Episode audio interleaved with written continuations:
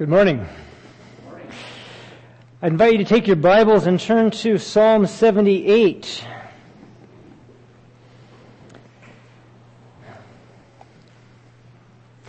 Psalm 78. Verse 2 and onwards, I will open my mouth in a parable. I will utter dark sayings of old, which we have heard and known and our fathers have told us. We will not hide them from their children telling to the generation to come the praises of the Lord and his strength and his wonderful works that he has done. I like to see in this a call for a recounting of sacred history. Ancient sacred history and much more modern sacred history. And uh, that's what I hope to accomplish some this morning. But drop on down if you would be so kind, to verse 7. Well, let's go to verse 6, I guess. The purpose of all this is that the children to come, the generation to come, might know the teachings of the Lord. The children who would be born, that they may arise and declare them to their children, that they may set their hope in God and not forget the works of God, but keep His commandments. And verse 8, and may not be like their fathers. A stubborn and rebellious generation, a generation that did not set its heart aright and whose spirit was not faithful to God. The children of Ephraim, being armed and carrying bows, turned back in the day of battle. If there's anything I do not want to do, it's turn back in the day of battle when the Lord has given me the weapons I need. Let's uh, bow our heads for a short word of prayer, please. Father, we thank you that you have equipped and provided your people with all that is necessary. And Lord, we would ask that as individuals you would equip and provide us, that we have such a rich heritage, such a rich accumulation of theology and practical experience and history, and yet we as each individual needs to learn it for ourselves in some way. And we pray that you would help us to do that. I ask that you'll be with us this morning, be with me in the words that I speak. May they be a blessing to someone, I pray. In Jesus' name, amen. Well, um, I did not put this title in the bulletin. They asked me for a title for the bulletin. I gave them a much more mundane one because I didn't think this would look very dignified. Um, if you were here last night, you understand. I didn't get rid of that bar. Well, ignore the bar on the bottom. Um, you will uh, you will understand that uh, Adventist futury is a, an update on the concept of Adventist history. I'm not that interested in history for the sake of history. I like to see history used as a tool for the future. And um, being on a university campus with much more highly educated individuals, I thought that we could use this as a subtitle: uh, eschatological precursor events as presented within the milieu of 19th and early 20th century Seventh Adventism. There is much in our past that is there to teach us about the future. And specifically, the final events. I am just entirely convinced that the Lord has been running dry rehearsal after dry rehearsal or dress rehearsal or whatever they call them. I'm not an actor. Um, trying to get us ready so that we know our lines, basically. That's what I hope to do. Spiritualism. Wow, that's a pretty basic issue. Um, hey, what are the two great errors? Sunday sacredness, immortality of the soul. Okay, well, I think there's more depth to this than we may have given it credit for sometimes, so let's see what we can get squeezed in in the next half hour. Little by little, Satan has prepared the way for his masterpiece of deception and the development of spiritualism. He has not yet reached the full accomplishment of his designs but it will be reached in the last remnant of time. Says the prophet, I saw three unclean spirits like frogs, which go forth unto the kings of the earth and the whole world to gather them to the battle of the great day of God Almighty.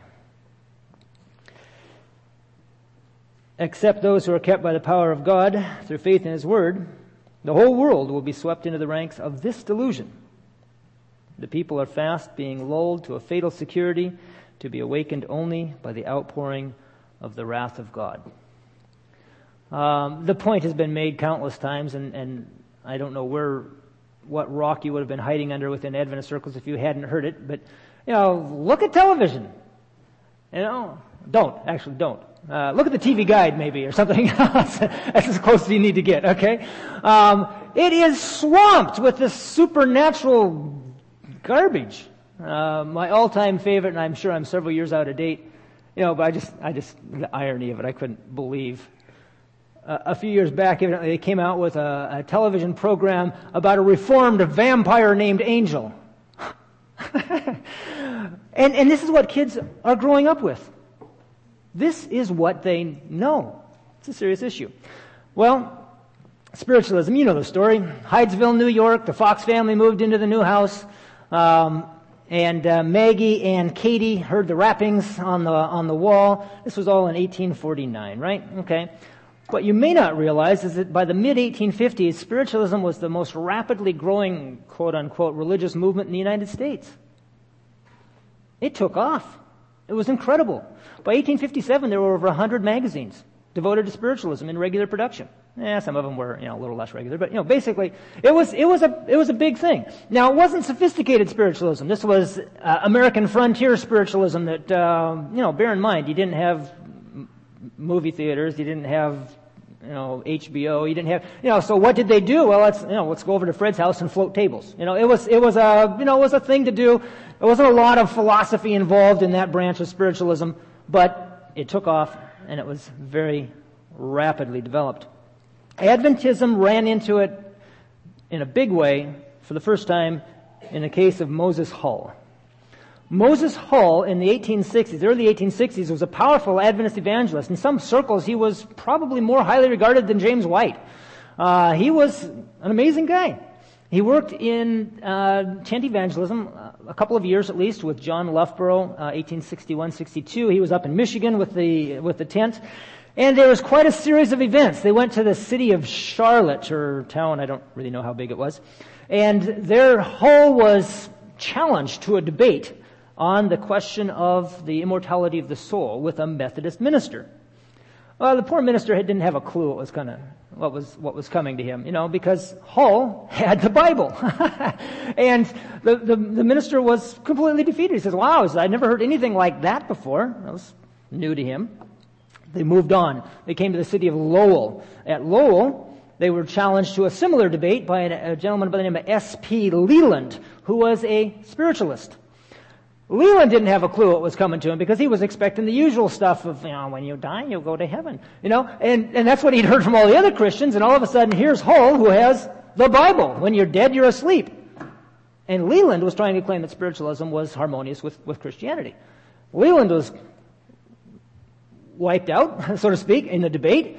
And he actually, as a result of that, he became a Christian. Not a Seventh-day Adventist that I know, but he gave up spiritualism. He says, wow, I, I really thought it was in harmony with the Bible. It's not. I'm out of here. Good. Okay. They moved on. They came to the city of Paw Paw. Pawpaw at that time, and, and somebody told me once, and I'm in no position to judge, but uh, they said it still is a center of spiritualism. Okay? I don't know. I've never been there. But they came to Paw Paw, and he was again challenged to a debate by a spiritualist, this time by the name, a gentleman by the name of Jameson. Hull confessed to Loughborough after the event. He said, I went into that debate feeling like I had, he just won all these other debates. You know, he was, he was good, man. He could handle it.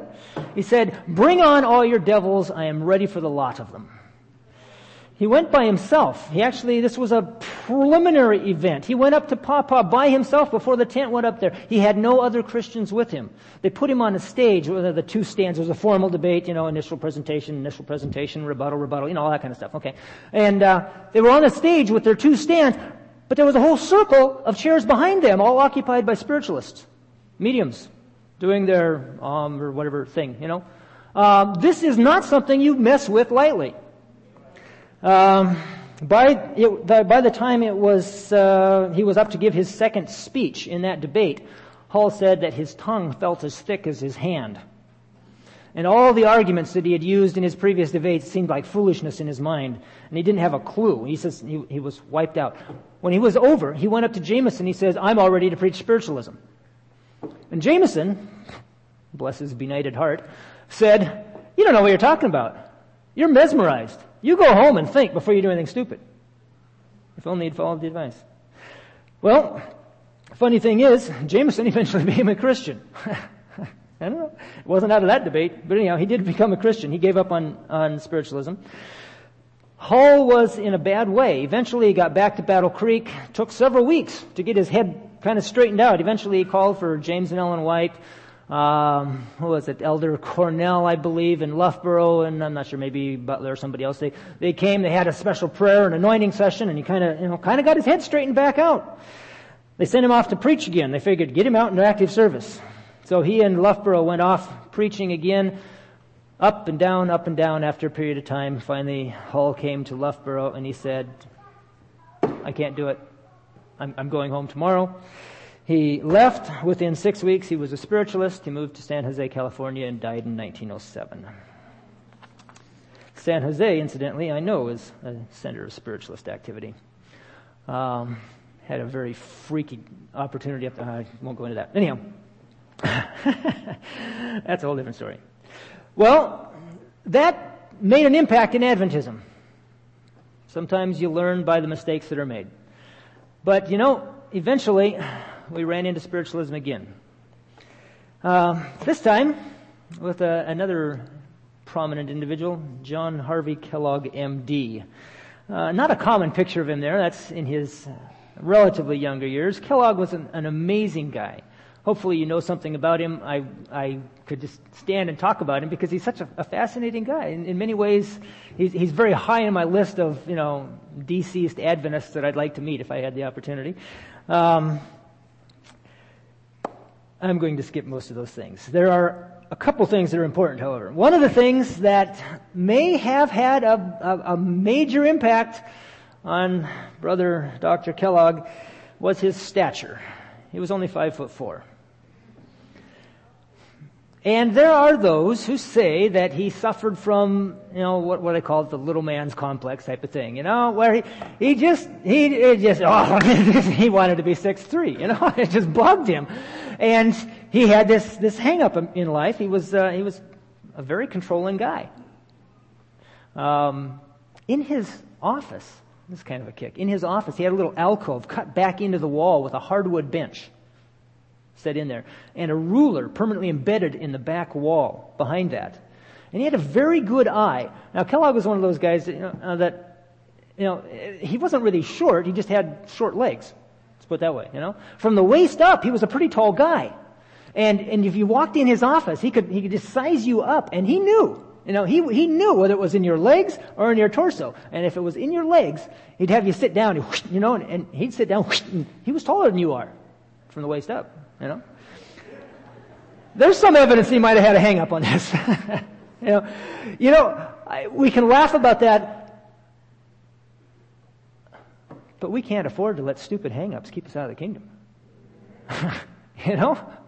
I mean, I, I have a hard enough time figuring out my hang-ups, let alone worrying about yours. But you ought to be worrying about yours. I don't care what it is. It's not where it's being left out of the kingdom.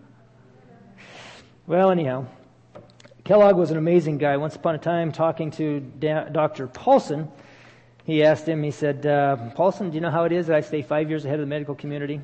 Paulson said, no. He said, I read the Spirit prophecy. I read the Spirit prophecy. Something new comes out. If it meshes with what I see in the Spirit prophecy, I grab it and I run with it, and before anybody else has it figured out, I'm five years ahead of them. If it doesn't mesh, I just don't touch it with a 10 foot pole. Five years later, they're all been burned, and I'm smiling all the way I don't know, to the bank or wherever he's going. Um, he was, uh, he was at one point a very, very strong believer in the spirit of prophecy. Elder Butler once wrote him a letter and said, I used to think that you believed in the spirit of prophecy more than you did the Bible. That was at when it was a very definite used to think. Well, Kellogg, as I say, colorful, colorful individual in, in many ways fascinating. But one of the interesting little subplots of his life was that he didn't like to come in second. And once upon a time, it almost appeared that he was going to come in second. And he didn't want that. Um, he, um, he had met a young lady in Battle Creek. Now, this is not her. But he'd met a young lady in Battle Creek. That the young lady's name was Mary Kelsey. And she was intelligent, gracious, attractive, all good things. And he began corresponding with her, but in process of time, it turned out that her interest was directed more towards a gentleman by the name of William C. White, and she married Willie White. And you know, John and Willie never really got along that well after that. Um, Kellogg would never come in second. Mary Kelsey, pardon the you know crass point of view, but she was a prime catch. And John had to catch a better one. And it just so happened that a young lady came to accompany her sister to the Battle Creek Sanitarium after John had assumed the directorship of the institution. The young lady's name was Ella Eaton. She was intelligent, gracious, charming, educated, extremely educated. She had a, a BA. She graduated from Alfred University, 1872. She earned her doctor's degree in 1872, da, da, da, I don't know, 78 or something like that. Anyhow, um, Ella Eaton was, she could, she could write, she could sing, she was a musician. Um, she was a, a prime catch. And you know, I don't want to say anything to denigrate the dead, but there's an issue that concerns me with Ella Eaton. She was a good Sabbath keeping young lady who never became a Seventh day Adventist. She was a Seventh day Baptist. Now, there were those in, those in that time period that thought that Seventh day Adventism and Seventh day baptism, anyhow, um, were, uh, were, were pretty close together. Okay, there were actually some high level uh, talks in the was it 1880s, 1890s about merging the two denominations. Well, that was a, a no, you know, sanctuary, state of the dead, spirit of prophecy. You know, they had the Sabbath in common. Give them, give them credit for that. Okay, um, but Ella Eaton never became a Seventh Day Adventist. And that indirectly led to this gentleman being a frequent guest in the Kellogg home. This is Abram Herbert Lewis, DDLLD, editor of the Sabbath Recorder, the official church paper of the Seventh day Baptist denomination. Also, chairman of the Church History and Homiletics Department of Alfred University, the flagship Seventh day Baptist educational institution. He was the major professor under whom Mrs. Kellogg had uh, earned her doctor's degree. He was quite a prominent individual. Some of you who are familiar with history may remember that in 1888 there was a Senator Blair who introduced a Sunday law bill. And uh, immediately following the 1888 Minneapolis conference, A.T. Jones traveled to Washington, D.C. to testify, testify before Congress. Well, the other person chosen to testify before Congress on that occasion in early 1889 was Abram Herbert Lewis, DDLLD. Okay? He was a strong proponent of the Sabbath.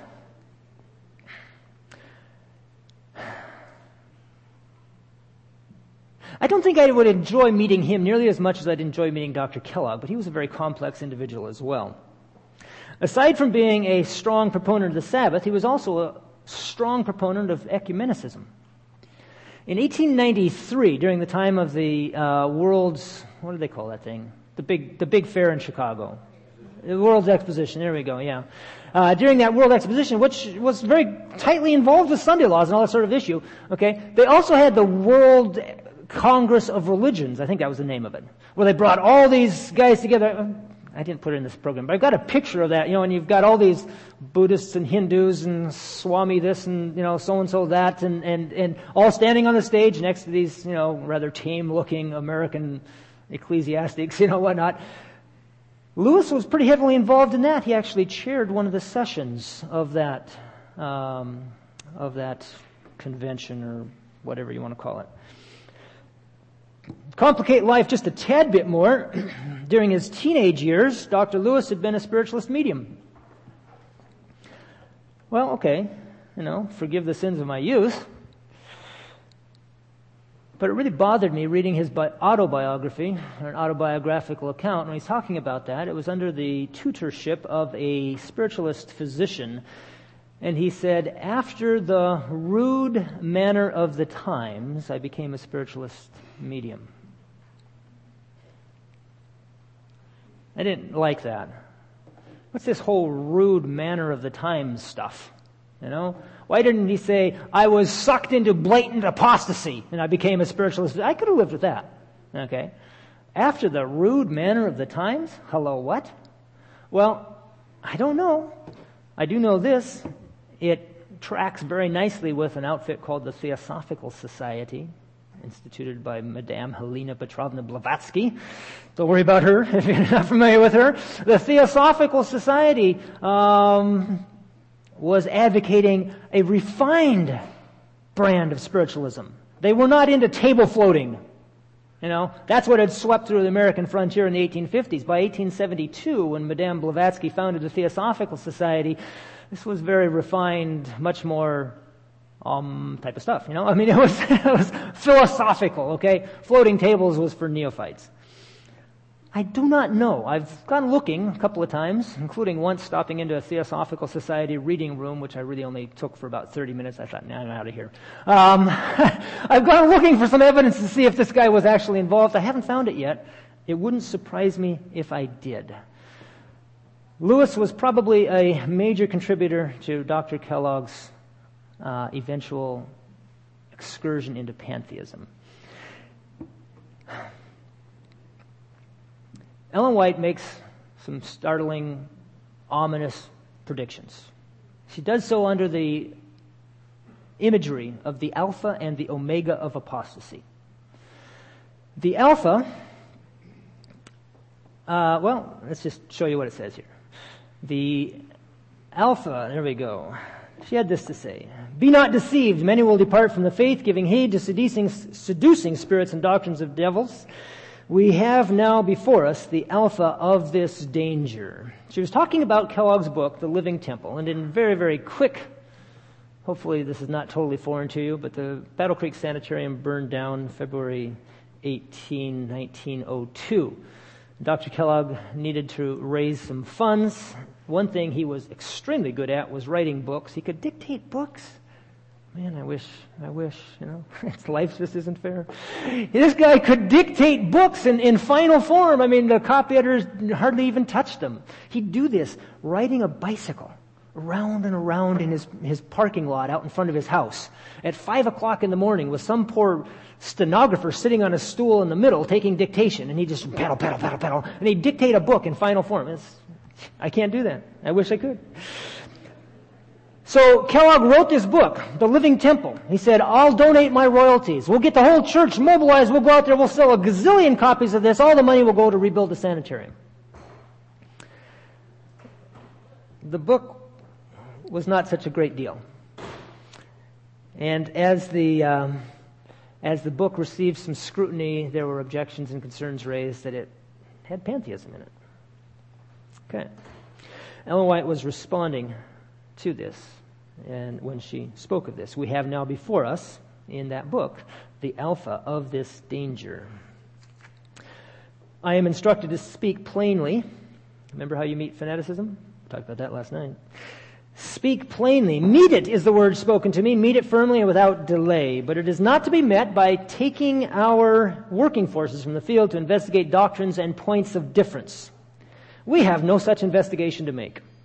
That's an important point to know. You, you know, I have a poster um, back home. It says there are no stupid questions, but there are a lot of idiotic inquirers. Uh, there are some questions you don't have time to get sucked into. We have no such investigation to make. In the book Living Temple, there is presented the alpha of deadly heresies. Okay? third statement here. I recognize the very sentiments against which I had been bidden to speak in warning during the early days of my public labors. Living Temple contains the alpha of these theories. I knew that I must warn our brothers and sisters not to enter into controversy over the presence and personality of God. The statements made in Living Temple in regard to this are incorrect. Okay.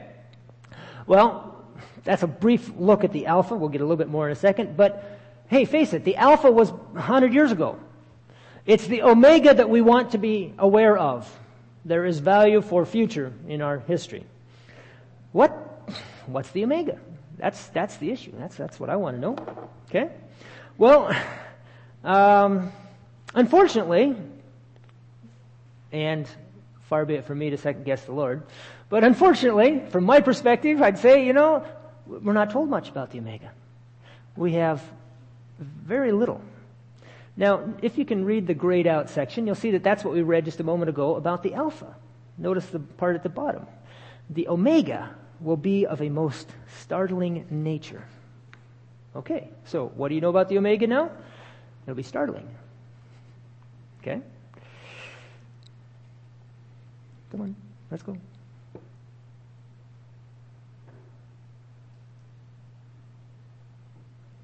Hmm.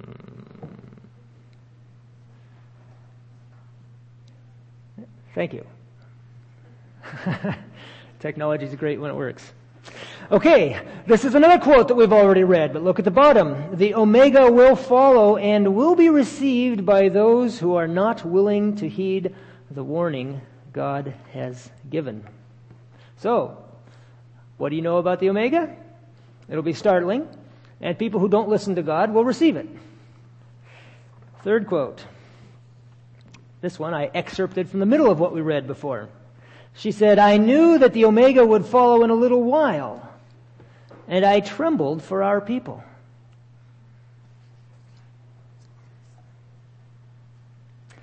So there you have it. Those are the direct statements about the Omega. you can find those selected messages, book one, page 197, 200, 203. Startling? It will follow, be received by those who basically, I would say, don't listen to the Bible and Spirit prophecy. And it made her tremble. That's all that she said directly about the Omega. It's, it's pretty scary. If you have any respect for Ellen White's opinion, it's pretty scary. But um, it's not a lot of info there. Well, fortunately, there is one other way to understand the Omega, and that is simply between the relationship, uh, the relationship between the Alpha and the Omega. Okay, she chose that expression for a reason, I believe. And she spoke of the Alpha and the Omega of apostasy. So what do we, you know, what do we have here? Okay? There we go. Now, there have been two ways of looking at this historically. The first and by far the most common way of looking at this is, has been to say, well, you know, the alpha is like the A of the alphabet, right? And the omega is like the Z of the alphabet. They're opposite extremes. And a number of good individuals whom I respect have, down through the ages, ages, you know, 100 years since, um, said pantheism is the extreme internalization of God, believing that God is in me, God is in the air, God is in the food that I eat, God is an all pervading non entity out there someplace. So the opposite of that would be, and they've come up with all sorts of different things It's been kind of interesting. Uh, different people have said different things. What's the opposite of pantheism? There is another way of looking at the relationship between the alpha and the omega, however, and that is that it's not, they're not opposites at all. It's a progression. The alpha is the beginning, the omega is the full development. Kind of like an acorn and an oak tree. What's the opposite of an acorn? I don't know but I knew I do know what an acorn grows into.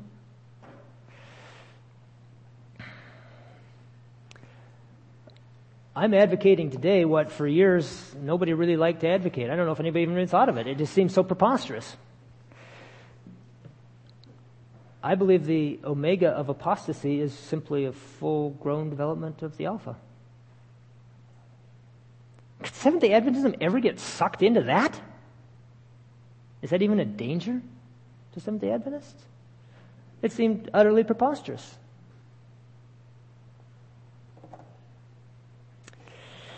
Well, notice this last quote there at the bottom of that slide. Living temple contains the alpha of a train of heresies. Uh, it's hard to make a train into an opposite. And the way Ellen White uses alpha and omega in other contexts, she never uses them as, as opposites. She says Christ is the alpha, the first link, and the omega, the last link of the gospel chain, which is welded in the book of Revelation. It's in the manuscript releases volume 10. Christ is, you know, alpha, omega. This is not opposites. This is from start to finish. She says in Testimonies, Volume 8, we have a Bible full of the most precious truth. It contains the Alpha and Omega of knowledge. It's not opposites, it's beginning to end. Hmm. Well, a little more on the Alpha here. Let's see. Come on. Let's not be obstreperous. Uh, there we go. Okay, that's fine. That's fine. Okay. The basic problem of the Alpha was pantheism, the belief that God is not a specific person, but some sort of all pervading non entity.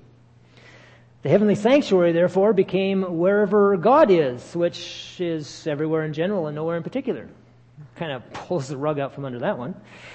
Um, there were also clear indications Move that along. There were also clear indications of direct supernatural involvement. Sometimes, you know, a lot of times we make I've seen discussions of Kellogg and the pantheism thing, and it becomes just, oh, kind of a piece of esoteric philosophy. But, you know, Ellen White didn't see it that way. Writing to Kellogg, she wrote, When you wrote that book, you were not under the inspiration of God. There was by your side the one who inspired Adam to look at God in a false light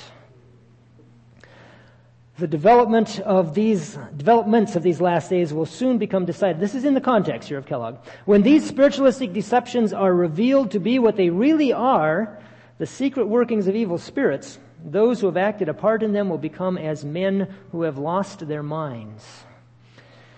As I am shown special things of Satan's science and how he deceived the holy angels, I am afraid of the men who have entered into the study of the science that Satan carried into the warfare in heaven. How I have longed to be where I should not be compelled to see the same science practiced on this earth by medical practitioners. When men accept the bait, it seems impossible to break the spell Satan casts over them because the enemy works out the science of deception as he worked it out in the heavenly courts. I don't fully understand all those all the meaning of those statements. But I have to say it sounds like there's some some some content there. If permitted, the evil angels will work the minds of men until they have no mind or will of their own. They are led as the angels cast out from heaven were led. Let the world go into spiritualism, into theosophy, into pantheism if they choose. We are to have nothing to do with this singular, deceptive branch of Satan's work. Theosophy. I think that's the only time she uses that phrase, theosophy. You know, if we're going to translate that into modern vernacular, that would be the New Age movement. That's all it is. It's the New Age movement. Okay, okay, so now we know spiritualism is bad. Stay away from it. Don't go to seances, don't play with Ouija boards, right? It's easy. I'm going to make a leap here. And I want to warn you that this is a logical leap because this next letter that I'm going to read to you was written in 1900 before the pantheism issue developed. I think that it fits. But this is an area where I would give you free liberty to say, well, Dave, that's a nice thought, but I disagree with you. So I want to warn you. I may, I, I may, you know, if, if I say something silly, I'm going to at least tell you in advance that there's, there's a possibility of something silly coming up here. I think it fits. You judge, okay? The great final test. The great final test, to me, goes along very nicely with the concept of the omega of apostasy, omega being the end. I think there's probably some similarity. They'll at least be chronologically associated, I suspect. She said this The truth for this time, the third angel's message is to be proclaimed with a loud voice, meaning with increasing power as we approach the great final test. This test must come to the churches in connection with the true, what would you put in there? What's the great final test? The Sabbath. Sure. In connection with the true Sabbath. Makes sense, but it's not right. Sorry? There it is. True medical missionary work. A work that has the great physician to dictate and preside in all it comprehends. Really? Wow. I hate to say it, especially to this audience, but that's where the Alpha came. the Alpha somehow, simple circumstances, coincidence perhaps, some predilection somewhere, developed within our medical work. The great final test is coming to all the churches in connection with true medical missionary work.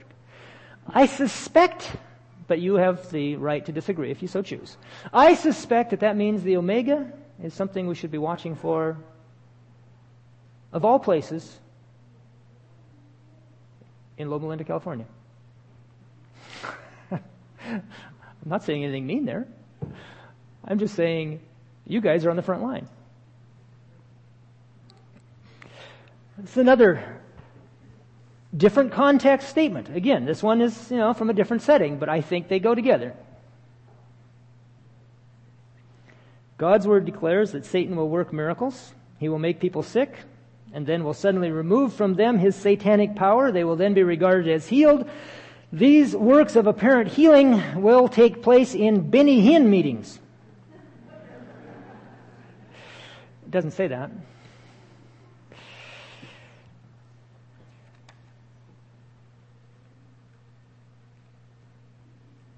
Hello? there you go, there you go. These works of apparent healing will bring Seventh day Adventists to the test. Hello. uh, there's, there's a, unfortunately, there's a reason behind this. I thought we could avoid the trouble, but um, there it is. We'll get there. I'll, I'll read it to you. How's that? They will bring Seventh day Adventists to the test. What is going on? This is what it says. Many who have had great light will fail to walk in the light because they have not become one with Christ. Um, now, I don't know. I'm not a prophet. I'm not the son of a prophet. Where did we get back to there? Well, we're in some sort of a strange, endless loop here. Um, and that, it's over. Okay, uh, that, that was my last slide, so it's okay. Um, again, like I said last night, I don't have any great startling revelations. I think it's pretty obvious at this point what I think the lesson is. It's one of the two great deceptions. You people need to be watching. Because a hundred years ago, we lost some people on that account. And back then she called it the alpha of apostasy. I don't want to see any of you lost. Let's bow our heads for prayer. Please, you guys stand with me and pray.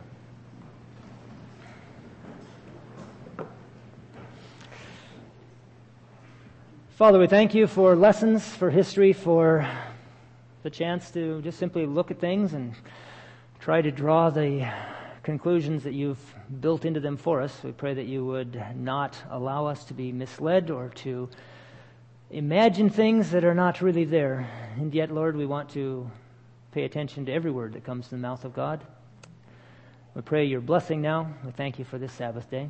We pray you'll go with us, guide and direct our thoughts and our actions, and may we have your fellowship in all that we do. In Jesus' name, amen.